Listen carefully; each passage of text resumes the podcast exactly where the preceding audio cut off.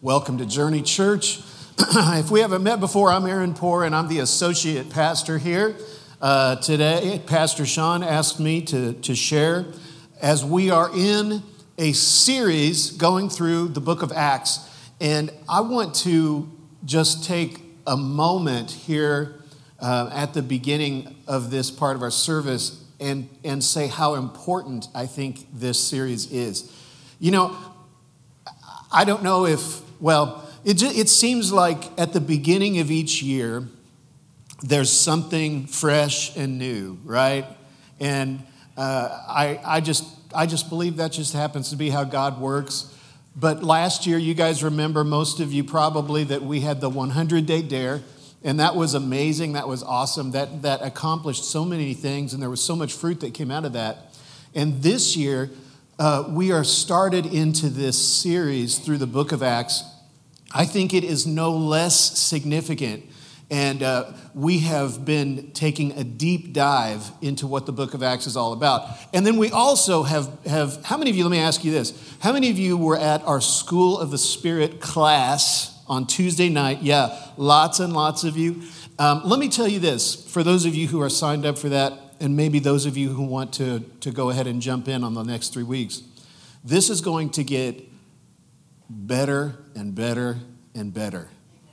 And I, I'm, I, I, I know what's coming, and I'm really excited about it. And I'm just going to tell you if you're a part of that, hold on because it's going to be amazing. And if you missed the first week and you still want to get in on it, I think it's not too late. You can still do that. But uh, we packed this room out with people wanting to know about the person and the function of the Holy Spirit. And I love to see that hunger. So, Acts 3, um, which is where we are in the book of Acts, is a template for post Pentecost Christian living. Last week we talked about Pentecost, right? Acts chapter 2, when they are all together in one accord and there came a sound from heaven like a mighty rushing wind, and we read about what happened on the day of Pentecost. And then the next chapter, Acts chapter 3, is an example or a demonstration of what happens when someone uh, goes through that process of being filled, empowered by the Holy Spirit. And then we're learning that Jesus, just to kind of zoom out just a little bit here and talk about what's happening through the whole book of Acts. We're learning that Jesus, one way I guess you could put it, was a prototype for a new kind of human. Now, Jesus is God. Jesus is 100% God. But Jesus, as the Son of God, made a decision to come to this earth and live life as the Son of Man. And isn't it interesting when you look at the life of Jesus, some of the points uh, that stand out. So there's this, there's this scene that when you think of Jesus as the Son of God, seems almost strange, where Jesus is baptized by John in the water. And then we see the Holy Spirit come and rest on Jesus. And it's like, Jesus is the Son of God. He created the world. But what Jesus was doing was demonstrating as a man how it is possible to live a spirit empowered life. He was showing the way. And so Jesus is a, is a template, Jesus is a prototype, rather, for a new kind of human. Romans 8:29 is what is the verse that actually talks about this. It says that Jesus was the firstborn among many brethren. It says Jesus was the first to come in a long line of others. So there was a multiplication process that began after Jesus. And actually that same verse Romans 8:29 says that you and I are to be conformed to the image of Jesus. So to, so think again about this idea of there's a prototype and then there are there's multiplication that happens based on the prototype. Romans 8:29, Jesus, the firstborn of many brethren, talks about you and I need to be conformed to the image of Jesus. And so the book of Acts, which we're going to go all the way through, it's going to be so incredible this year, is the story of how that multiplication began. But here's the thing that's so exciting is that you and I are part of that ongoing story. And the multiplication is still going on. And what we're reading about that's happening in the book of Acts was not meant to be a blip on human history. The book of Acts is not just a historical record, it's an instruction manual for your life. And so that's what I want us to do. I want us to look at chapter three, but I want us to take something out of here today that actually affects the way we live, talk, relate with people, relate with God. And so, Pastor Sean's been speaking on the power that was made available to us when God poured out his Holy Spirit. Week one, a couple weeks ago, was transformed by power. Week two was becoming a transformed people. And so, as we continue deeper into the book of Acts, we're going to look at and learn about the authority that we have to actually operate in that power. So, we're going to look at what happened in Acts chapter 3. Then we're going to see how it is totally possible for that to happen in our own life as well. That's where we really want to get here. So, that, that chapter, chapter 3, is a very simple chapter. And uh, you could try to make it more complex and complicated, but there's really no need. It's very simple what happens in chapter 3. There's a demonstration followed by an explanation. That's it. There's a demonstration of this power that Jesus talked about, right? I'm going to I'm going to quote this verse many times today where Jesus said, "Go to Jerusalem, wait there, you'll be filled with power." There's a, so there's a demonstration of this power Jesus is talking about. Then there is an explanation. Peter gives a message, a sermon. It's a learning moment, and Peter takes advantage of it. And so let's just look at it in two parts. And we start at the beginning. The beginning is where we have the demonstration. So, Acts 3, verse 1. Now, Peter and John were going up to the temple at the hour of prayer, the ninth hour, and a man lame from birth was being carried, whom they laid daily at the gate of the temple that is called the Beautiful Gate, to ask alms of those entering the temple. Seeing Peter and John about to go into the temple, he asked to receive alms. And Peter directed his gaze at him, as did John, and said, Look at us. And he fixed his attention uh, on them, expecting to receive something from them. But Peter said, I have no silver and gold, but what I do have, I give to you. In the name of Jesus Christ of Nazareth, rise up and walk. And he took him by the right hand and raised him up, and immediately his feet and ankles were made strong. And leaping up, he stood and began to walk and entered the temple with them, walking and leaping and praising. Got anybody?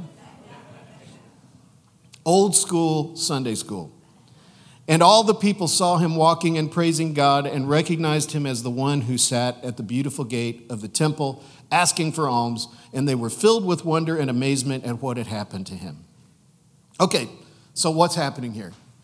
Um, after that day of Pentecost that we just read about last week, the disciples, the followers of Jesus, the church, rather than returning to the Galilee region and setting up operations there, rather than dispersing into different areas, they created community in Jerusalem. And Jerusalem, of course, was the center of Judaism. It was where the temple was located. And so uh, they continued to observe Israel's institution of worship. So Peter and John are going to the temple to worship. Now, this man called the beggar, it says that he was crippled from birth. So he's, he's a paralytic, he's paralyzed, he can't walk. He could never walk. He was born that way. He never took a step. He, he had to be carried everywhere. It said that he was carried to the, to the gate and, and left there. This was a really smart thing for him to do because in Judaism, it was considered a meritorious act to give to the poor. And so this guy's like, I'm going to have them put me right at the gate of the temple. And as people are walking into worship, I'll be there. And if they want to do a meritorious act, I'll be right there and they can give money to me and they can walk into the temple feeling like, hey, I did something good today. And so that's why he was there. So then when Peter and John look, they, they see him and they say, look at, look at us, look at me. He looks up thinking he's going to, to be given some money. And he's probably surprised when he hears Peter say, In the name of Jesus of Nazareth, rise up and walk. Now, as I was preparing for this, I was reading through some different commentaries and things, and um, I want to read you just an excerpt of one of the commentaries I was reading out of the Expositor's Bible Commentary when it talks about this specific moment when Peter says, In the name of Jesus, rise up and walk. Because many of us in this room who have a similar background, come from the same type of church, even different types of church, so many people, when we pray, will say, Whatever we're going to pray, and then in the name of Jesus, amen right? It's just kind of programmed into us. I mean, we're raised, if you grew up in church, you're raised that way. In the name of Jesus, amen. You know, Lord, thank you for this food. Bless it to our bodies. In the name of Jesus, amen. And we are used to just spitting out that phrase. And it doesn't mean that we don't believe in the power of the name of Jesus, but it just becomes a familiar phrase that we say. And I think there's a really good chance that with lacking understanding of why we do that, we lose the effectiveness of it. So listen to this and I'm actually going to put it up on the screen. Listen to what this commentary says about that moment that Peter addresses the beggar. It says, in Semitic thought, or in other words, in Hebrew thought, a name does not just identify or distinguish a person, it expresses the very nature of his being. Hence, the power of the person is present and available in the name of the person. Peter, therefore, does not just ask the risen Jesus to heal, but pronounces over the crippled beggar the name of Jesus, thereby releasing the power of Jesus. And the power of the risen Jesus, coupled with the man's response of faith, affects the healing. So, if we don't understand why we pray and speak in the name of Jesus, then we won't see the effectiveness of it. And it's the understanding of that authority that brings the power uh, of speaking the name. And that understanding is really what the Bible calls faith. Okay? So we can take a long side road into what faith is, but let's stay on track here. Let's, let's stick with the story. So, one thing I want you to notice I, I want to get into what Peter was doing and what he was not doing. Notice when Peter, so we, we have a classic story here of a healing in the Bible. Now, we're going to talk about healing some, but this is not a message about healing. We're just using this as kind of our illustration of a broader principle. This applies to lots of other things beyond just healing. So it's not just about healing. But in this story, we have a classic example of healing in the Bible now, what was Peter doing? If you go by the way that most people pray for people to be healed, this story would have looked something like this The beggar's asking for alms, for money. Peter sees him. He says, Look at us.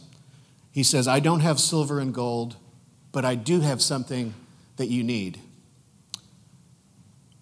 Father, I come to you and I I bring this beggar to you, and, and I ask you right now that if it is your will, that you would just stretch out your hand from heaven and reach down and just be merciful to this man and heal this man.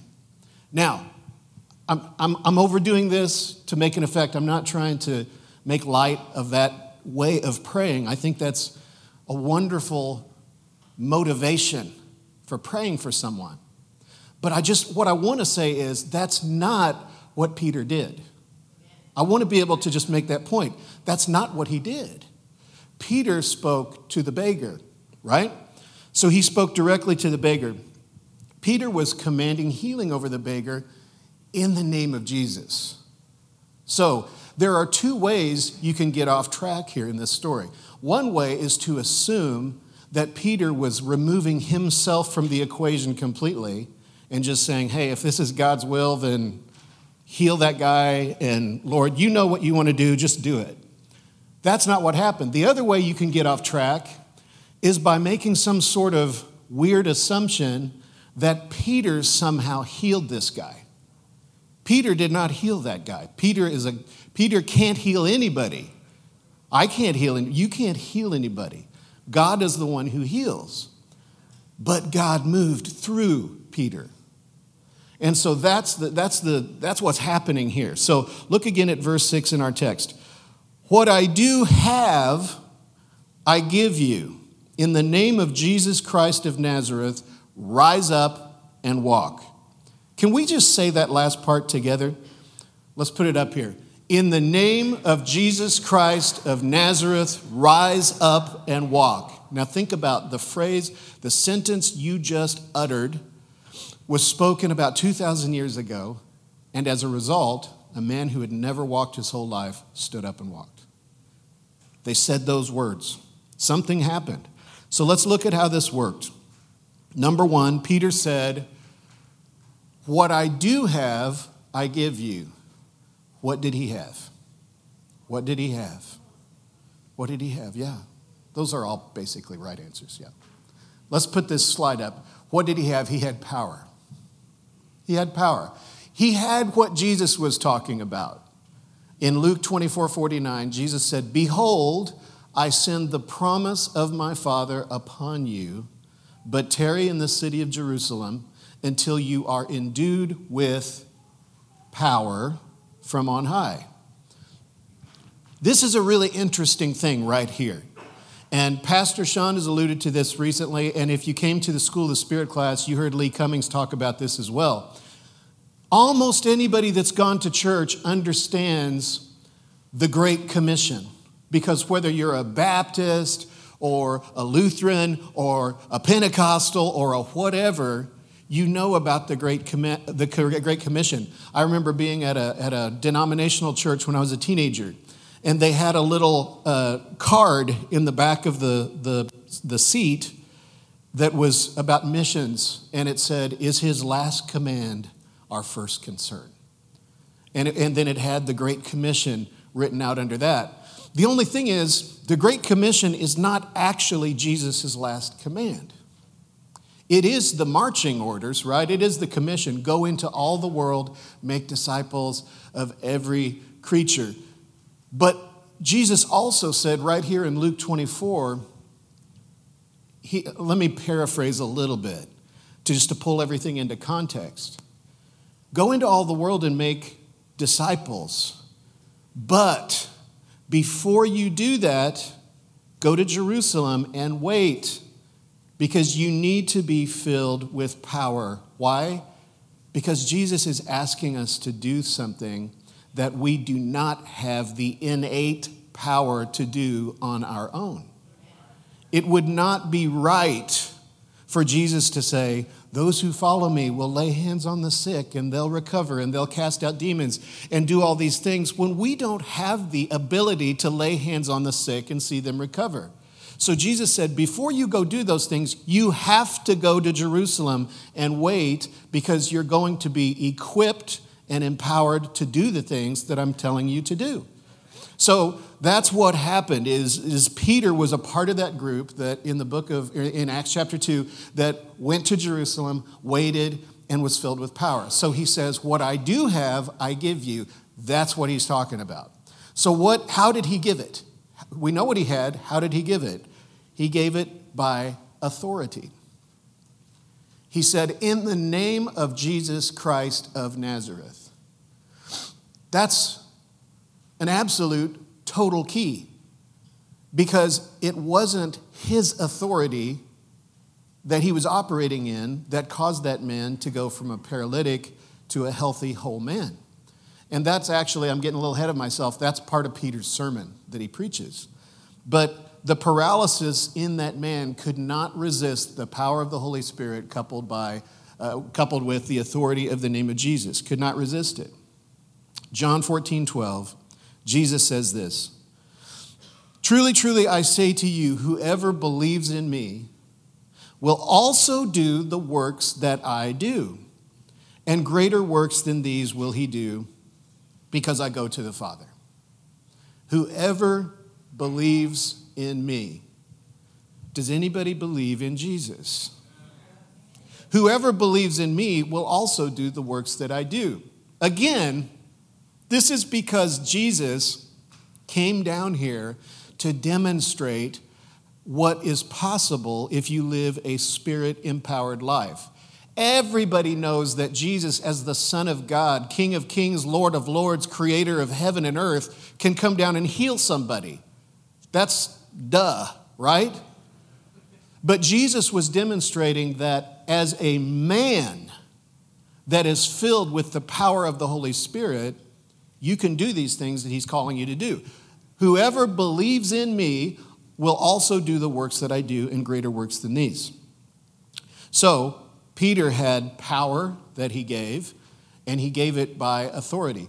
If you think about it, these are the same two things that makes it possible for a police officer to do his or her job. They need both of those things. Think about it. What makes a police officer or a law enforcement person different than just your average person walking down the street who also would like to enforce law, right? A police officer, for one thing, is carrying a gun, and it's not a concealed carry permit gun uh, that is only there to protect them if their life is being threatened. I mean, if, you ha- if you're carrying a concealed weapon, uh, you can protect your life but you can't pull over a speeder and enforce the law because you're carrying a gun, right? You would then be breaking the law if you were to do that. You don't have the authority to do that. But a, so a police officer also carries a badge which signifies their authority. Think about it. If they were to go out into the field and try to do their job with just one of those two things, they would only get so far. A law enforcement officer with a gun and no badge has power but no authority. And a law enforcement officer with a badge and no gun has authority, but in some cases wouldn't have power. And so we have both. God has given us both authority and power.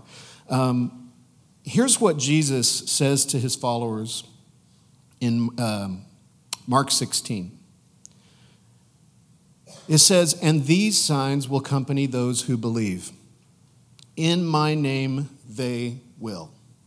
And then there's a list of things. In my name they will.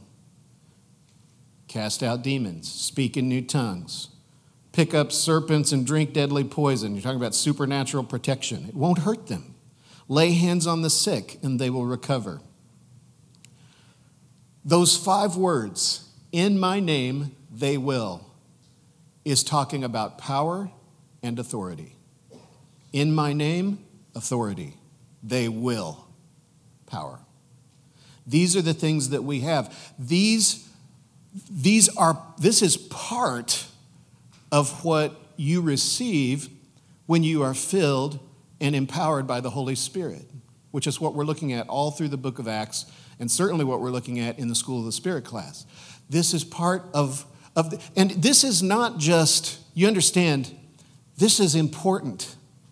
Because if you really want to follow Jesus and you really want to obey what he said to do, and you really honestly want to represent God in this world, you have to receive the, the tools that he gives you to be able to do those things, or you won't be able to. So, this is really, really important. So, in my name they will. We have the power. We talked about it. Uh, Jesus said, Go to Jerusalem, tarry there, you will receive power from on high. And we have the authority. In my name they will.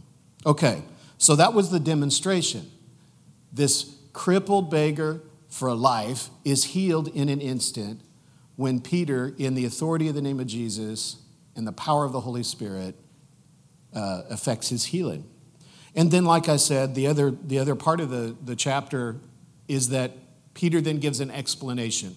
Now, I don't want to go through his whole sermon. I just want to take a little section of it um, and look at it together with you. So, verse 11 says, talking about the beggar again, while he clung to Peter and John, all the people, utterly astounded, ran together to them in the portico called Solomon's. And when Peter saw it, he addressed the people Men of Israel, why do you wonder at this? And why do you stare at us, as though by our own power or piety we made him walk?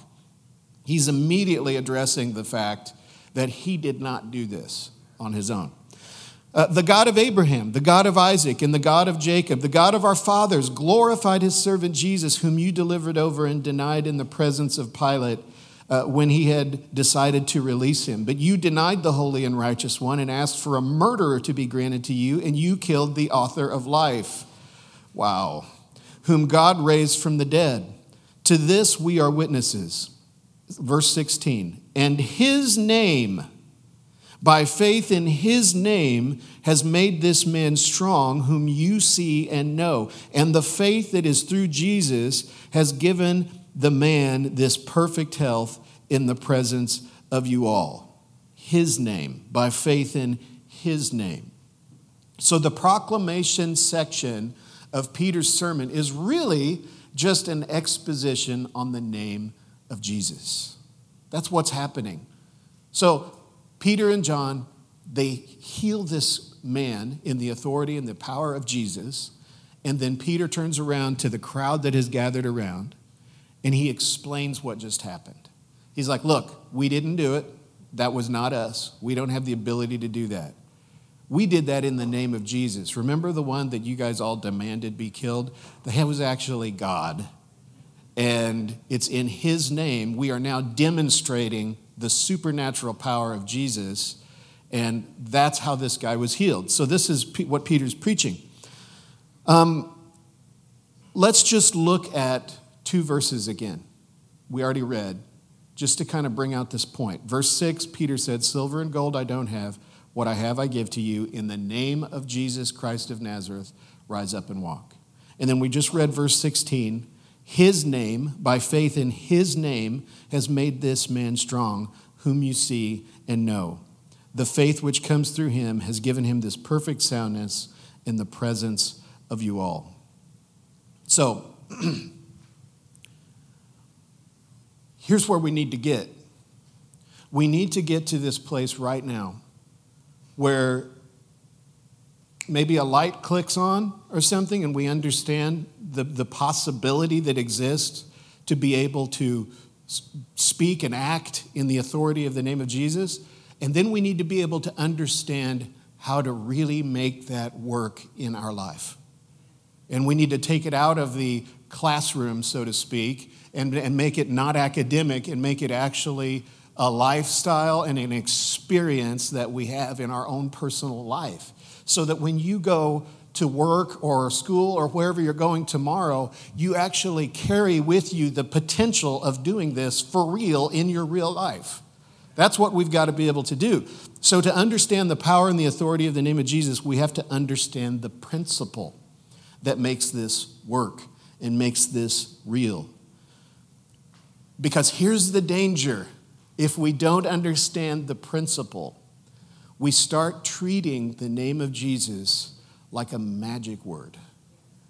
And let me say this that word, J E S U S, is not a magic word.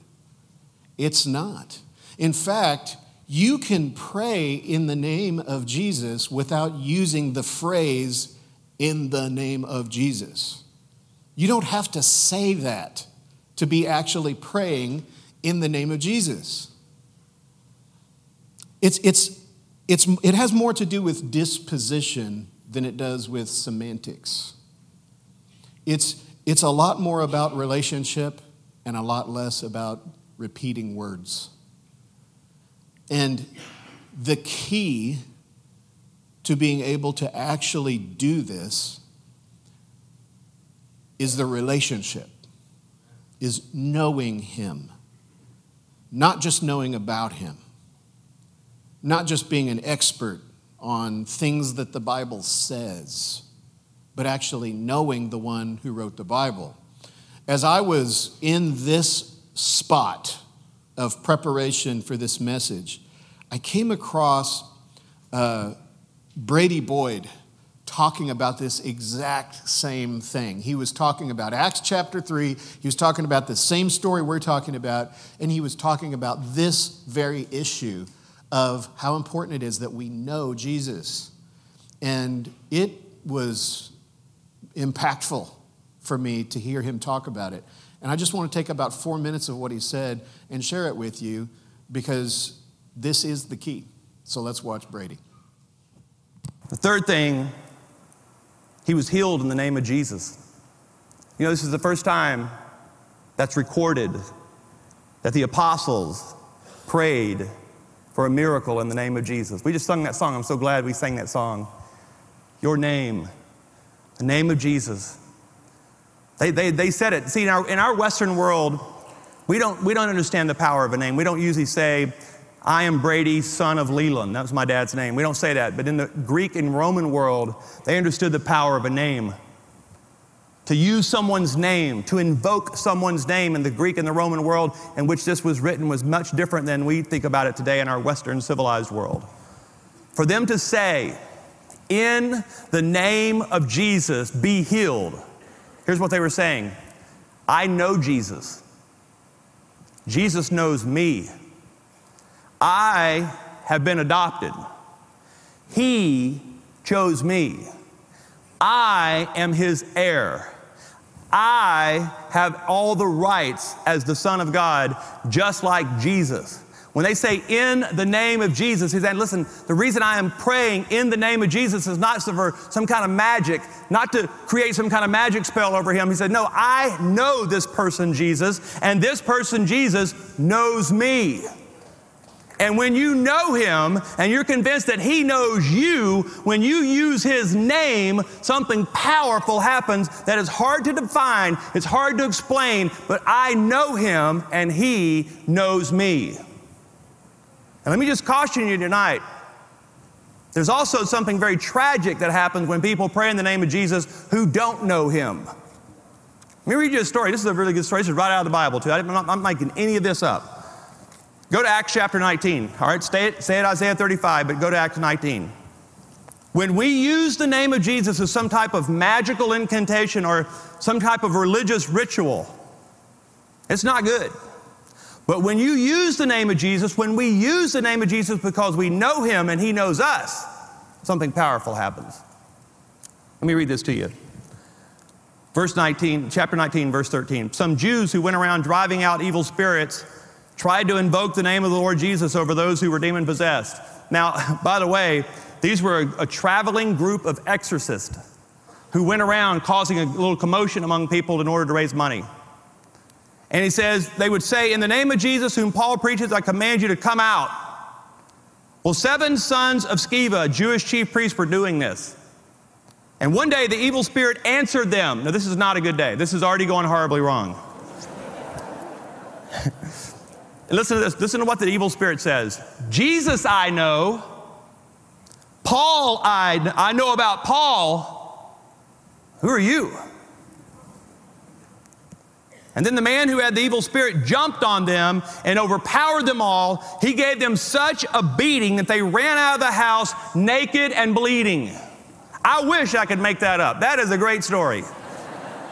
But it also reminds us listen, when I know him and he knows me, there is power to be released in my life. And this is what Peter and John realize. They're walking out and something quickens them to look at this blind beggar and they realize listen, I know the Jesus who heals. I know the Jesus. I was there when another group of friends lowered their friend through a hole in the roof. And one of the first miracles of Jesus was this man laying on a mat in somebody's house. And Jesus reached down the same way we're about to reach down and said, Stand up and walk. One of the first miracles these men witnessed in Luke chapter 5 was a crippled man being healed. I know that Jesus, and that Jesus knows me. Because of that, stand up. And he did. You can know God. I mean, you can really know Him. Like the way you know a close friend, a close family member. You can know him. You can have a, uh, I'll just create a term here. You can, you can have a holy familiarity with him. Not an empty familiarity, but a holy, reverent familiarity with the presence and the person of God. It actually is what God wants is for you to know him. And I'm not going to that's a whole separate message, but if you pour yourself into the word, the Bible, prayer and worship, you will get to know God. If you invest yourself in the Bible, prayer and worship, you will get to know God. I'm not talking about knowing about God. The, the seven sons of Sceva knew about Jesus, they just didn't know Jesus. And you can know about God and not know God. Let me say it plainly. You can study theology and not know God.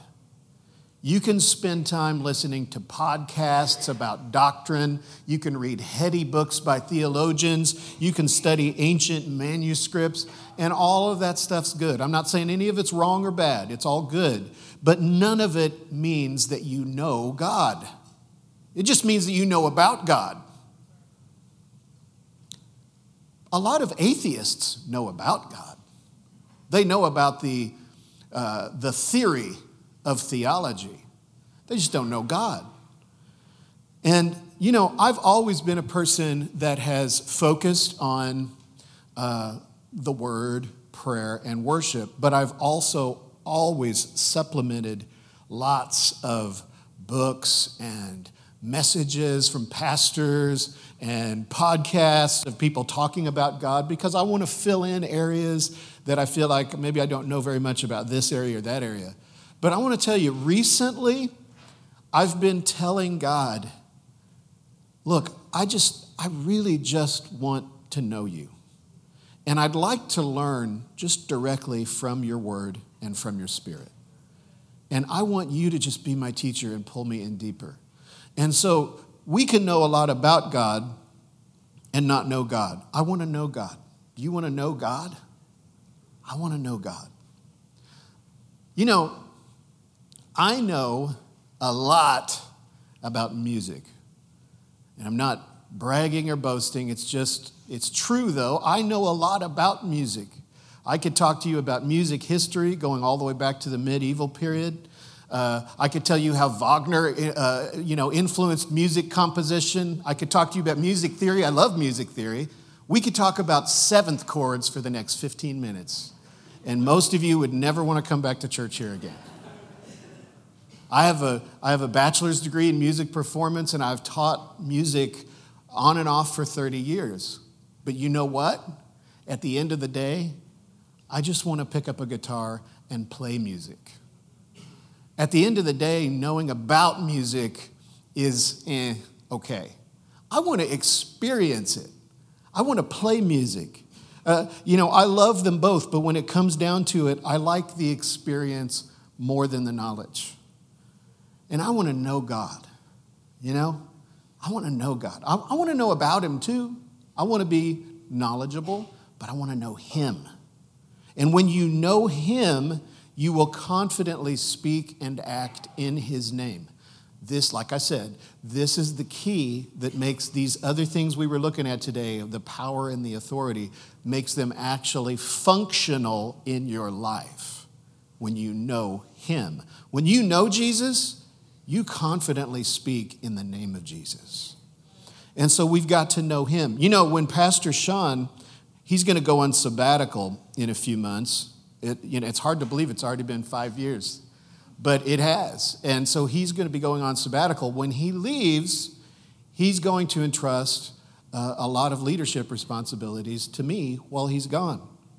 And part of that, that he, part of what he will trust me to know is what situations can be handled in his absence, what situations need to be tabled until his return, and what situations, hopefully none, would require him to return early and deal with immediately. He will trust me to know that and make those decisions. In other words, he will trust me to a degree to act in his name. But one of the reasons that I can do that is because I know him. I know what he would do in many situations.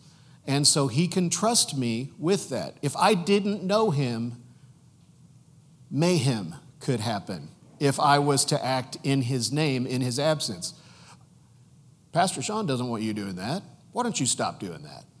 Why don't you shut down that ministry area? Let's start this ministry area while Pastor Sean's gone. I'm sure he would want you to do that, or, or whatever the case may be. But I know him, and so he can trust me to make a lot of decisions in his absence. So, in order to use Jesus' name, we've got to know him. Think about it like this, and actually, let's have the let's have the worship team come back up because we're going to we're just going to take a simple step to tell God we want to know Him here in just a second. But think about it like this: speaking in the name of Jesus.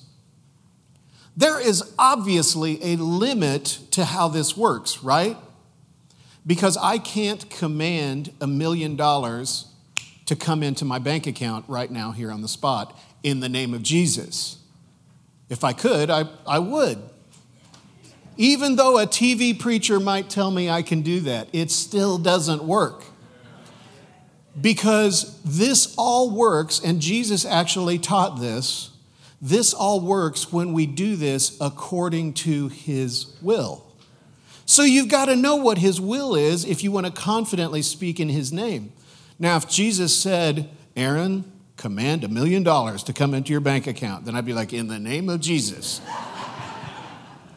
but I haven't heard him tell me to do that, so I'm not going to pray that prayer because I only want to pray and act uh, in the way that I know his will uh, is directing me to. And most of that I'm picking up through reading his word, honestly. And so, but I've got to know him to be able to act in his will. Look, if I was to sum up this whole message in one statement, I would say this Jesus says, I am departing and leaving you my power and my authority so that you can do my will and establish my kingdom here on earth. That's what Jesus is saying. But we cannot do that without his power it won't work. We cannot do it without His authority. But we can't really move in those things if we don't know Him. So the focus is this, and this is what I want you to get. This is the thing. This is it right here. We're not chasing after power. We are not chasing after authority. We're chasing after Jesus. We're pursuing Jesus. And as we get to know Him and as we step deeper into a relationship with Him, we understand the power and we know how to move in the authority. They come with it. But the pursuit is Him. The pursuit is Him. Let's stand up. And so let's take just a moment here as we close out today. And let's orient our heart towards Him. And let's make a commitment right here and now that we are going to pursue Him more. Wherever you are with that, maybe you're already going 100%. Today, you're going to go 110%. And wherever you're at, we are telling God right here and now God, I pursue you. I want you. I want to know you more. I want to become more familiar with your ways, with your nature, with your personality. I want to know you more. I want to turn loose of the things of this world and embrace you. Father, right now, as we lift up our voice and our praise to you, I say this, God, according to your will, in the name of Jesus, let your spirit move through this room. In the name of Jesus, let hearts be opened up right now to you, to hear you, to, to, be, to be led by you in the name of Jesus, call your people deeper into knowing you more than ever before.